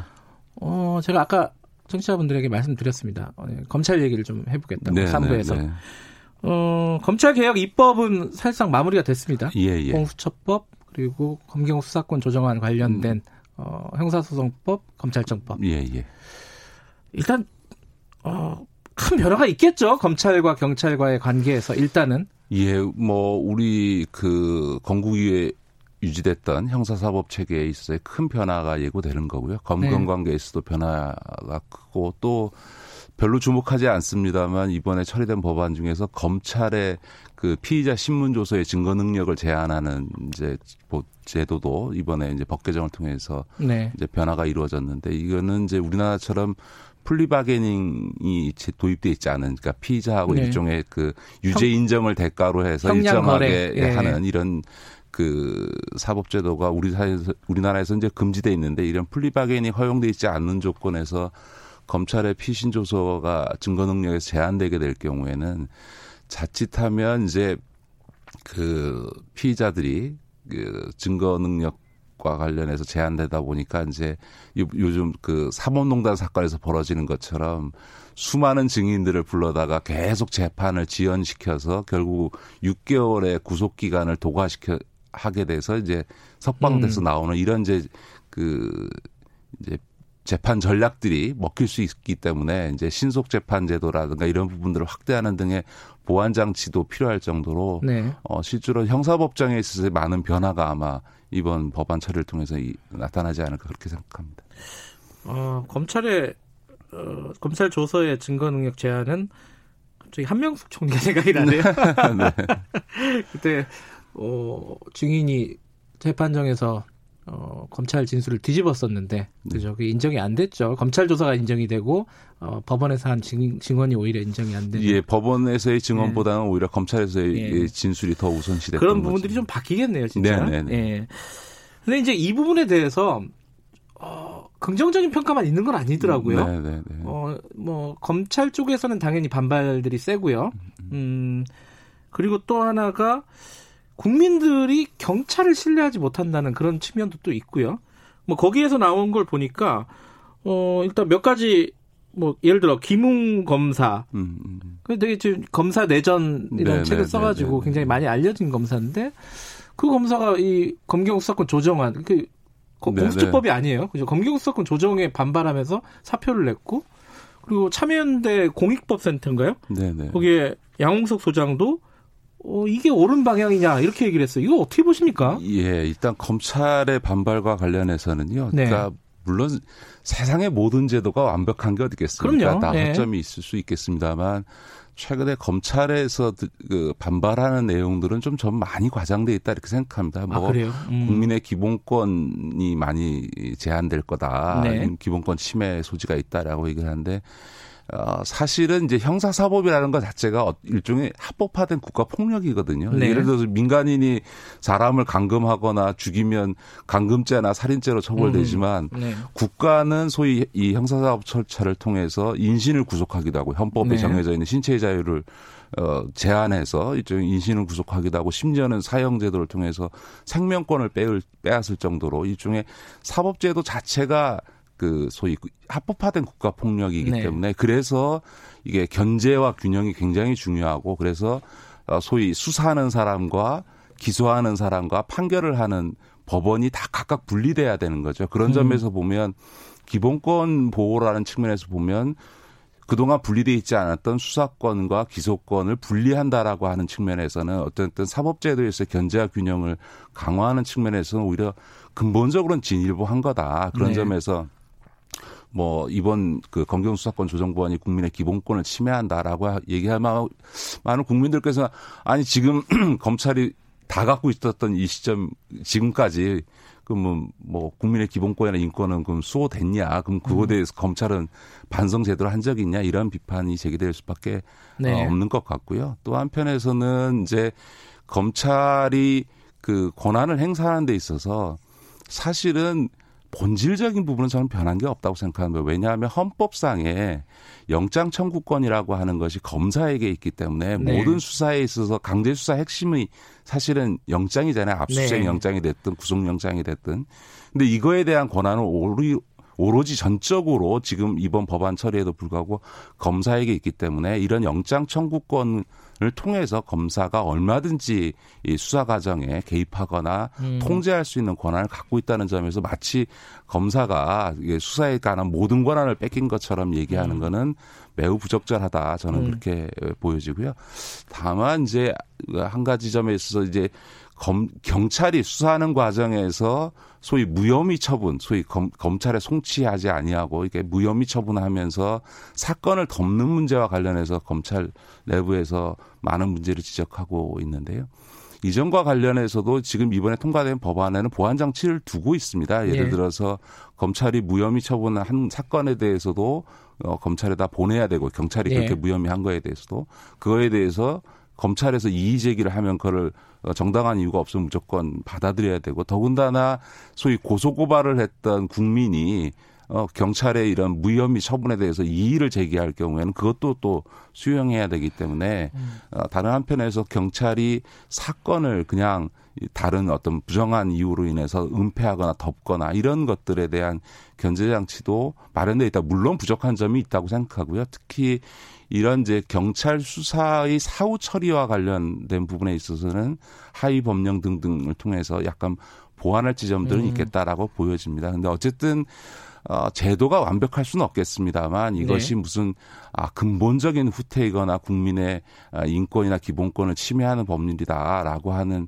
이런 식의 반발은 좀 매우 과장됐다 저는 그렇게 보여집니다. 그러니까 검찰 개혁 법안들이 통과된 걸 보면은 어, 검찰과 경찰의 관계도 중요한데 또 하나의 핵심이 검찰이 직접 수사권을 상당 부분 축소를 했다는 거예요. 네, 그거는 네, 네. 요번에 사실 법뿐만 아니라 네, 추미애 네, 장관이 네, 시행한 직제 개편 거기에도 나타나고 있죠. 특수부를 많이 없앴잖아요. 이게 이 부분에 대해서 검찰이 우려를 하는 것 같아요. 지금까지 음, 음. 예를 들어 부패한 권력, 경제 권력이 됐든 정치 권력이 됐든 우리가 검찰이 음, 음. 지금까지 잘 수사해 왔는데 어, 앞으로 누가 할 거냐 이거. 네, 네, 네, 네. 이거 어떻게 봐야 됩니까? 네, 그 점에 있어서는 저도 좀 우려가 있습니다. 그, 음. 어, 검찰의 직접 수사 범위를 제한해야 되는 건 맞고요. 앞으로 더 제한해야 가는 방향은 맞는데 좀 대안이 충분히 마련돼 있지 않는 조건에서 너무 빨리 가고 있는 측면이 저는 음. 있다고 봅니다. 예를 들면 네. 지금 그 삼성 바이오로직스 수사가 지금 1년째 진행 중인데 되게 어려운 사건이다 네. 보니까 근데 지금 그 수사를 담당하고 있는 반부패 수사 4부, 옛날 특수 4부도 네. 이번에 지금 폐지 대상에 네, 공판부로 아, 바꾼다고 들어가 있고요. 그다음에 네. 최근에 제가 지난주에 말씀드렸던 라임 예. 그 자산 운영의 이 점점 금, 사건이 커지고 예, 예 있습니다. 예, 금융 사기 예. 사건 같은 경우도 이거는 제가 보기에는 경찰이 수사할 능력이 거의 없다. 거의 이런 경찰을 통해서 진실을 규명할 가능성은 거의 불가능하다. 저는 그렇게 봅니다. 왜냐하면 음. 이 사건은 금융기관 관계자뿐만 아니라 저희 금감원조차도 이 사건의 시, 이를 제대로 규명하는 데 있어서는 굉장히 어려울 정도로 굉장히 복잡하고 어려운 어, 음. 어, 사건입니다. 아마 제가 금감원장이 우리 있었다 하더라도 아마 요 담당 실무 전문가들을 계속 불러다가 확인해 가면서 물어가면서 이, 음. 이 사건을 파악해야 될 정도로 굉장히 어려운 사건인데 이런 사건을 경찰은 물론이고 아마 일반 형사부 검사도 수사하기가 어, 어려울 음. 사건입니다. 그런데 지금 그나마 있는 그 소위 남부지검의 네. 증권범죄 수사부도 지금 이제 해체한다는 거거든요. 네. 과연 그랬을 때 이게 이런 류의 사건을 제대로 대처할 수 있겠냐. 더 나가서 지금 공정거래 사건을 조사 담당하고 있는 공정거래 조사부나 혹은 조세 사건을 담당하고 있는 조세범죄 조사부 음. 같은 것도 다 폐지한다고 하는데 이럴 경우에 소위 굉장히 전문성이 요구되는 어떤 경제 범죄에 있어서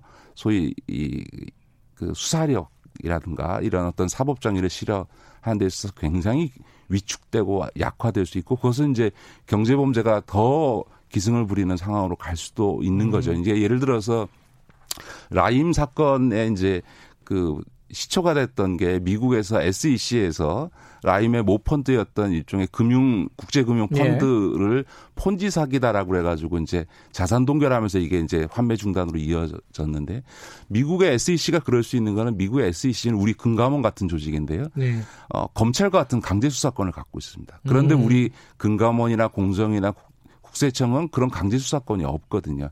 그러니까 이 만약에 검찰의 직접 수사를 제한하려고 하면 제가 예전부터 참여연대부터 주장을 해왔습니다만 금융위 금감원이나 공정거래위원회나 국세청에 검찰과 같은 권한을 주어서 거기서 전문적으로 강제 수사권을 행사할 수 있도록 해주는 등의 보안 장치가 있지 않은 조건에서 단 검찰의 직접 수사를 이런 경제범죄까지 제한을 해버리게 되면 능력 없는 경찰과 권한이 없는 검사 검찰 조직 사이에서 일종의 이 범죄 수사에서의 일정한 어, 공백이 발생할 위험성이 저는 어, 음. 충분히 있다라고 하는 점에서는 시급히 보완 대책을 만들어서 앞서 말씀드렸던 것처럼 금감원이나 공정원이나 국세청에도 강제 수사권을 부여하든지 음. 아니면 조금 이 직접 수사 부서를 폐지하는 것을 속도 조절할 필요가 있다고는 저는 봅니다. 속도가 좀 문제는 있어 보인다라는 네, 네, 네. 근데 경찰들 만나 보면요. 그런 반론을 해요. 아직 경찰이 지금 현재는 능력이 없을지 모르지만은 해보지를 않았기 때문에 시켜만 주면 못할 게 뭐가 있느냐. 우리도 수사를 하는 조직인데. 네, 네, 네, 뭐 어차피 그 전문 금융 범죄 이런 것들은 파견 받아갖고 하잖아요. 금감원이나 네, 네, 이쪽에서 네, 파견 받아서 거기 자문 얻어가면서 수사를 진행하는데 그게 못할 필요 못할 거라고 예단하는 거는 좀 너무한 거 아니냐. 아니 물론 경찰이 앞으로 수사 능력이 향상되어지면 언젠가는 그렇게 그런 수사 능력을 갖겠죠. 그러나 지금 당장은 명백히 제가 보기엔 경제범죄에 대한 아. 수사 능력은 현재로서는 없다고 봐야 되고요. 네. 그런데 그 역량이 성장 될 때까지 네. 과도적으로 어떻게 할 거냐. 근데 그것이 경찰의 수사 능력이 만들어지기 전에 직접 수사를 폐지시켜 버리게 되면 축소화시키게 되면 공백이 발생하는 거죠. 앞으로 한 5년 10년 동안 경제범죄에 대한 대처 능력이 떨어지게 된다는 음. 점에서는 어, 좀 고려를 해야 되는 거죠. 그 지금 아까 삼성 바이오로직스 얘기도 하셨는데 그런 수사에 차질이 좀 빚어지지 않을까 이런 목소리도 일부 좀 있습니다. 우려는 있습니다. 네. 그래요? 네. 어. 아니, 그 뭐. 그러니까 지금 예를 들어서 지금 어제 KBS 단독 보도를 했습니다만 삼성의 장충기 예. 지금 미래전략실 부실장이 지금 소환 조사를 계속 그 피하면서 미루면서 네. 지금 검찰 출두를 안 하는 이유가 지금 수사하고 있는 반부패 수사 4부가 없어질 거라고 생각하니까 지금 계속 지연시키고 있는 거죠. 이거 벌써 이런 직접 수사를 음. 범위를 너무 급격히 축소하다 보니까 그걸 활용해서 소위 범죄 피의자들이 지금 어, 사법 처리를 피하는 데 악용되는 이런 음. 문제가 지금 당장도 발생하고 있기 음. 때문에 이런 점들은 저는 정부에서도 검찰에서도 음. 충분히 고려해야 된다라고 저는 생각합니다. 이제 중간 간부 인사가 있잖아요. 그때 지금 말씀하신 어떤 수사 차질이라든가 공백을 좀 고려해서 네, 네. 어, 인사 같은 것들이 진행돼야 될 것 같네요. 예, 그렇죠. 예. 이제 반부패 사부 같은 경우는 그걸 형사 몇 부로 바꾼다 하더라도 그 수사 인력은 그대로 두어서 네. 어, 수사를 계속 할 수 있도록은 해줘야 음. 되겠죠. 네. 아까 그 또 한 가지 못한 얘기가 검찰 아니 경찰 문제예요. 경찰 문제. 경찰에게 상당한 부분에 물론 뭐 영장이나 이런 부분들은 검찰이 갖고 있다고 음. 말씀하셨지만 상당 부분의 수사권을 넘겨주지 않았습니까? 그렇습니다. 네. 근데 경찰의 힘이 너무 비대해지는 거 아니냐. 그렇습니다. 이번 검경수사권 어. 조정 법안은 그 자체로서 문제가 있다기보다는 이번 검경수사권 조정안의 가장 큰 문제는 경찰 개혁이 완전히 실종됐다라고 하는 점이 저는 음. 가장 우려스러운 겁니다. 그러니까 검찰을 당연히 개혁해야 되는데 검찰 개혁 못지않게 경찰 개혁이 같이 가야 되는데 네. 그 법안은 아예 지금 뭐 그 실종돼 있는 상태고요. 국회에서 네. 처리되고 있지 않을 뿐만 아니라 그 지금 국회 거리, 계류 중인 이 경찰 개혁 법안도 매우 부족한 음. 상태인 거죠. 무, 무엇보다 많이 지적이 나옵니다만 일제 시대부터 내려왔는 전 세계에 존재하지 않는 이 정보 경찰, 정보경찰. 폐지 반드시 예. 해야 되는 거고요. 또 하나는 이 수사 경찰과 일반 행정 경찰, 또 이제 뭐 시위 진압하고 경비하는 네. 이런 행정경찰과 수사경찰의 분리가 명확해야 되는 거죠. 아니, 왜 그러냐면 맨날 경비대장만 하던 경찰서장이 수사를. 수사에 대해서 감나라 배나라 한, 하는 상황이 벌어질 수 있고. 그러니까 서장이 돼가지고요. 그렇죠. 예. 그거를 뭐, 그, 못하게 하겠다라고 얘기하지만 사실은 같은 경찰서에 있으면서 서장이 이렇게 저렇게 관여를 했을 때 과연 수사과장이 그걸 무시할 음. 수 있겠냐라고 하는 점에서 보면 아예 수사경찰 조직을 분리해내야 되는 것도 맞다고 저는 보여집니다. 근데 이런 부분들이 제대로 안 되고 있고요. 또 하나는 어, 검경수사권 조정과 함께 자치경찰제 하자고 했는데 그 법안도 지금 네. 계류 중이고 잘못하면 20대 국회에서 아예 처리도 안 되는 20대 상황이 국회 어렵겠죠. 되고 있으면 네. 이렇게 되면 정말 어, 검찰권 못지않게 전 세계에서 우리나라 경찰이 가장 강력한 그 경찰권을 갖고 있습니다. 단일한 국가 경찰 조직으로서 네. 소위 정보에서부터 지금 이젠 수사, 경비 모든 걸 다 소위 경찰이 담당하는 거니까 저는 지난번에 방송에서 잠깐 그 말씀드렸습니다만 검찰개혁 법안이 터, 어, 처리된 다음에는 진짜 우리 사회에서 개혁 과제는 경찰을 어떻게 개혁할 거냐. 그리고 이 점에 대해서 국회가 신속히 입법적 조치를 어, 취해야 된다. 저는 그렇게 네. 봅니다. 경찰도 굉장히 큰 조직이고 강한 조직입니다. 그래서 그렇습니다. 저항이 만만치가 않을 거예요. 어, 실제로 이제 법안 같은 것들이 올라가기 시작하면은 저는 그 중에서 제일 일단 일차적으로 중요한 게 자치 경찰들을 하는데 제대로 해야 되고요. 음. 지금은 자치 경찰을 한다 그러면서 민생 치안의 가장 핵심인 소위 절도, 강도, 폭력 사건에 대해서도 자치경찰한테 수사권을 안 주고 국가경찰이 계속 갖고 있다겠다라고 하는 거거든요. 적어도 이런 소위 민생 치안과 관련의 부분에 있어서는 수사권을 온전히 자치경찰에 넘겨주는 제대로 된 자치경찰제를 해야 되고요. 네. 정부가 이 점에 있어서는 좀 각별히 신경을 써줬으면 좋겠습니다.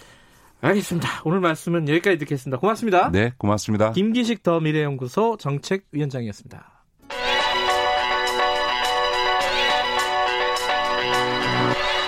최강 시사 김태연의 눈.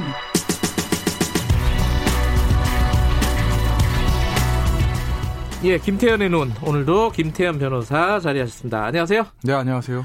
오늘 검찰 얘기 좀 이어가 볼게요. 이 네. 어, 인사 관련된 네. 직제 개폐 관련된 이 네. 갈등이 굉장히 큽니다. 검찰 내부의 네. 반발도 크고 어디나 인사가 제일 여러 구성원의 관심사 아니겠어요? 어디로 가지 내가 뭐 이런 거. 그 네. 밖에서 많이 지금 보도가 되는 내용 중에 하나가 네. 어, 이문정 부장검사 얘기입니다. 어, 네. 대한민국 검사 중에서 임시성을 가진 두 사람이 제일 유명하죠. 이문정 검사하고 또 누구요? 저기죠. 아 죄송합니다. 윤 씨군요. 윤석열. 아, 나 갑자기 어, 왜 이런 걸 잊어먹지? 그 당황하셨죠. 예, 네, 저때. 어, 그래서 네. 윤, 이미 누구지? 어, 죄송합니다. 잠깐 착각을. 하여튼 윤석열 총장하고 이문정 검사가 이름으로 보면은 대한민국 국민들 제일 많이 언론에 접하는 검사 아닌가 싶어요. 이 네. 문장 검사는 어 검찰 내부 비리를 폭로를 한 어, 네. 그런 검사로 많이들 알고 있습니다. 네, 많이 보도가 됐죠. 예, 요번에도 네. 마찬가지였어요. 네. 본인한테 네. 인사거래 제안을 했었다. 이래가지고 이제 칼럼을 썼어요. 그러니까 이제 그 임윤정 부장검사 얘기는 뭐냐면 쉽게 얘기하면 어 인사동부 한정식 집에서 네. 검찰 고위 관계자 그때는 이름 밝히지 않았습니다. 검찰 네. 고위 관계자하고 본인하고 그 다음에 본인의 동기인 연수원 동의 다른 음. 여자 부장 그 여자 네. 검사가 만나서 얘기를 했는데 그 검찰 고위 관계자가 본인한테 야 서지영 검사 건 때문에 너를 지금 좋은 자리에 못 보내니까 네가 참고인으로 거기 돼 있으니까 네. 그러니까 뭐 외국에 연수를 좀 갔다 오라든지 그러면서 제, 자리를 제안했다라는 거예요. 네. 그런 얘기를 올렸습니다. 그랬더니 동석한 것으로 이제 알려진 검사 이제 이 글을 올린 거예요. 정유미 부장검사. 아, 예. 그러니까 이문정 부장검사가 연수원 동기 나이는 한두 살 많은 것 같아요. 정유미 부장검사가 뭐 아니다. 아니다. 예. 네. 어. 그 당시에 나랑 같이 자리에 있었는데 그리고 인사거래 제안한 적 없다. 연수 가라고 한 건 맞잖아요, 그죠? 뭐. 뭐 그렇 연수를 뭐, 권유한 네, 거는 권유한 뭐 어, 둘다 아, 예, 둘다 예, 인정하는 거고. 예. 근데 어쨌든 그렇게 하면서 음. 본인의 개인 의견을 음. 자꾸 검찰 전체의 의견이냐 그렇게 음. 외부에 자꾸 밝히는 건 바람직하지 않다 이런 취지의 글을 썼대요. 음. 그랬더니 또 그 다음에 이문정 부장검사가 이제 또 다시 반박 글을 올리면서 나한테 그 자리를 제안한 사람이 누구냐 이걸 또 공개를 한 거죠. 그게 그 이제 사람이? 당시에 중앙지검 1차장이었던 윤, 윤, 저, 윤대진. 그 자, 중앙지검 1차장 하다가 이제 검찰국장으로 갔거든요. 예. 그러니까 이번에 그리고 수원지검장 갔다가 이번에 어디로 갔냐면은 저기 거기로 갔죠. 어디 좌, 좌천 사법연수원 부원장. 예, 예, 예. 완전 갔죠. 완전 좌천이죠. 어쨌든 예. 그 윤대진 부장 윤대진 검사장이다 이렇게 음. 이름을 공개하면서 또 설전이 시작된 거죠. 어? 근데 여기에 또 참전을 또 누가 했습니다. 이 검찰 출신 변호사 김현주 변호사? 예, 예, 그죠? 예, 아, 이현주, 이현주 변호사. 예. 이현주 변호사가, 어, 이문정 검사 편을 든 거죠. 예. 어, 윤대진 검사 그때 인사 좌지우지한 게 맞다. 예. 왜냐면은 정유미 부장검사가 그렇게 얘기했거든요. 예. 어, 그때 중앙지검 1차장인데 인사에 관여하는 자리가 아니다. 어, 그렇죠. 어, 그런 얘기 했었어요. 1차장은 예. 형사 관할이잖아요. 형사부 관할인데. 원래 차장 검사는 이제 언론 담당을 어, 하죠. 일반적으로. 근데, 어, 이현주 변호사는 그때 당시에 인사를 다 좌지우지 했었다. 윤 대진 검사가. 그거는 뭐, 저기 본인이 음. 어, 떠드는 얘기도 본인이 직접 들었다. 뭐 이런 음. 얘기예요. 그러니까 소위 말해서 당시 이제 실세였다. 예, 예. 뭐 이런 얘기를 뭐 한 거죠. 그러면서 예. 윤대진 검사가 이제 다시 소환이 됐습니다. 네, 그렇죠? 소환이, 소환이 됐죠. 소환이 예. 됐는데 어쨌든 이제 윤대진 검사장이라는 사람이 네. 대윤, 소윤 이렇게 불리면서 대윤이 윤 총장이잖아요. 예. 네. 그리고 윤대진 저 이름은 윤대진이지만 네. 소윤이 이 헷갈려. 네. 대윤, 소윤 두 사람 이제 특수통이에요. 윤 씨들 네. 특수통. 그래서 네. 굉장히 가까운 곳을 알려졌어요. 그리고 윤대진 검사장이 예전에 저는 저축은행 2012년에 대검 중수과장 하면서 그때 부장, 부장감사 시절입니다. 네. 저축은행 합수단에서 수사한 적이 있거든요. 네. 저는 그때 이제 그 수사를 받아봤는데 변호사로 받은 거지. 제가 아. 당연히 피의자는 아니고. 깜짝 놀랐네. 아이고 당황하시긴. 아주 수사를 굉장히 독하게 하죠. 아. 독하게 하고 당시에 이제 저축은행 관련자들한테는 저승사자였죠. 2012년 말에. 예. 네. 그런데 어쨌든 윤대진 저는 사실은 지난주에 이 얘기 잠깐 드렸나요? 그러니까 윤대진 총장, 윤, 아, 죄송합니다. 윤대진 차범연수 부원장의 인사가 지난주 검찰 인사 있을 때 이제 대부분의 언론이 뭐 이제 한동훈 반부부장 부산 가고 뭐 이런 거에 많이 관심 있었는데 한동훈 네. 얘기 많이 했죠. 저는 윤대진 수원지검장을 사법연수원 부원장으로 보낸 보낸 거를 제일 놀랐어요. 개인적으로는. 왜, 그러니까 왜 그러냐면 윤대진 네. 검, 검사가 어 인사를 자지우지 했다는 거라고 생각하시는 거예요? 아니 그렇다기보다 그러니까 예를 들면 뭐 일각에서 얘기하는 뭐 저 지금 있는 수사에 대한 예를 들면 뭐 그 뭐라 뭐랄까 저 질책성이다라고 네. 하면 한동훈, 박찬호 두 사람만 가면 되는데 네. 윤대진 수험주검장은 수원에 있어서 아무것도 관여한 게 없잖아요. 음. 근데 이제 사법연수 부원장으로 갔다는 거예요. 네. 그 인사를 보고 네. 인사폭이 굉장히 커진 거거든요. 네. 아 이게 어떻게 보면 윤 이제 2000 작년 7월에 영전을 했던 네. 그 동안에 이제 잘 나갔던 윤석열 사단이 완전히 괴멸하는구나라는 생각을 아, 했다는 거죠. 윤석열 사단의 네. 해체. 예, 해체. 이 걸로 예. 그 완전히 윤대진 윤대진 검사 인사를 보고 윤대진 네. 검사장까지 사법연수원 음. 부원장으로 가면서 그걸 보고 아 이거 완전히 이제 윤석열 사단의 해체구나. 제가 뭐 그게 잘했다 못했다는 평가는 안 하겠습니다. 그 네. 그 부분에 대한 것들은 가치 판단. 어쨌든 그 왜 그러냐면 글쎄 모르겠어요. 윤대진 총장은 실제 청와대 생각 어떤지 모르겠지만 처음에 이제 윤 총장 윤, 윤석열 총장이 되면 사실은 대통령이 임기 말에 한 번 더 총장을 임명할 수 있거든요. 예. 그러니까 대부분 서초동에서 야금 차기는 누굴까라는 생각들을 해요. 차기 총장에 가장 유력하게 검토됐던 사람 중에 한 사람이 윤대진 당시의 음. 검사장이었어요.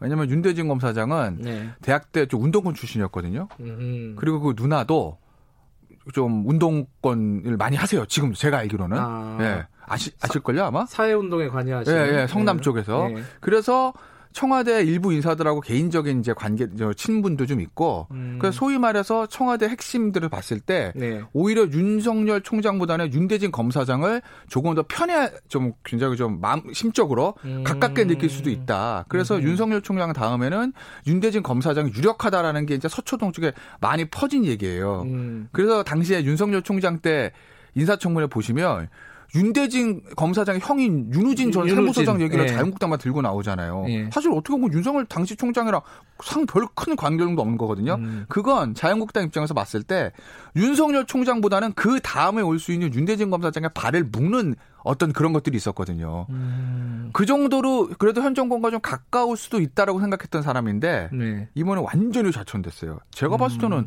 한동훈 검사장이 부산고검 차장 간 것보다 더 좌천일걸요? 음. 부산고검 차장은 그래도 검찰청 차장이지 사법연수원 부원장은 저희 때는 천 명이나 썼죠 연수생이 지금 얼마 있지도 않은데 뭐 하겠어요 거기 가서 그러니까 완전 진짜 그런 좌천을 보면서 아 이제 저 윤석열 사단이나 특수통 완전히 이제 해체 수준에 가는구나 저는 느꼈다. 누가 그런 얘기도 하더라고요. 그 검찰 내에 만약에 사단이 있었다면은 네. 사단이라고 부를 수 네. 있을 정도의 네트워크가 있었다면 그게 문제 아니냐 사실. 네. 왜 사단이 좌지우지하냐 이 네. 검찰이라는 네. 조직을. 네. 뭐 그렇게 또 해석을 하는 경우도 있더라고요. 그런데 지난주에도 말씀드렸지만 이제 그 사단들이로 어쨌든 법무부와 대통령의 인사권을 통해서 그 좋은 자리에 간 거거든요. 네. 그러니. 자, 그러면 시간이 네, 얼마 없죠. 30초밖에 안 남았으니까 그것만 네. 예, 상을 좀 해보고 마무리하죠. 네. 이제 중간 간부 인사가 있잖아요. 있죠. 더 확전될 것이냐 아니면 네. 서로 좀 봉합하는 단계로 갈 것이냐 어떻게 예상하세요? 근데 이게 확전구 봉합을 할 수가 없는 어차피 인사를 내는 이상 검찰은 뭐 여기에 대해서 어떻게 항명하고 할수 있는 건 아니에요. 뭐 검란 이런 것도 있잖아요. 아니요. 검란은 그건 저는 없을 것 같아요. 왜냐하면 네. 이게 진짜 참 의묘한 게 인사는 명이 있으면 암이 있는 거 아니겠습니까? 그럼 예. 어찌됐든 간에 좋은 자리에 내려온 사람이 있으면 그 자리에 음. 가는 사람이 있고 지금 인사의 기본은 기본적으로 형사부를 우대하고 그동안 잘 나가던 특수부를 좀 줄이자는 건데 검찰은 대, 특수부보다 형사부 검사가 수적으로 많거든요. 그러니 뭐. 알겠습니다. 예상을 여기까지 듣겠습니다. 고맙습니다. 네, 김태현 변호사였고요. 김경래 최강희사 오늘 여기까지입니다. 내일 금요일 날 다시 돌아옵니다.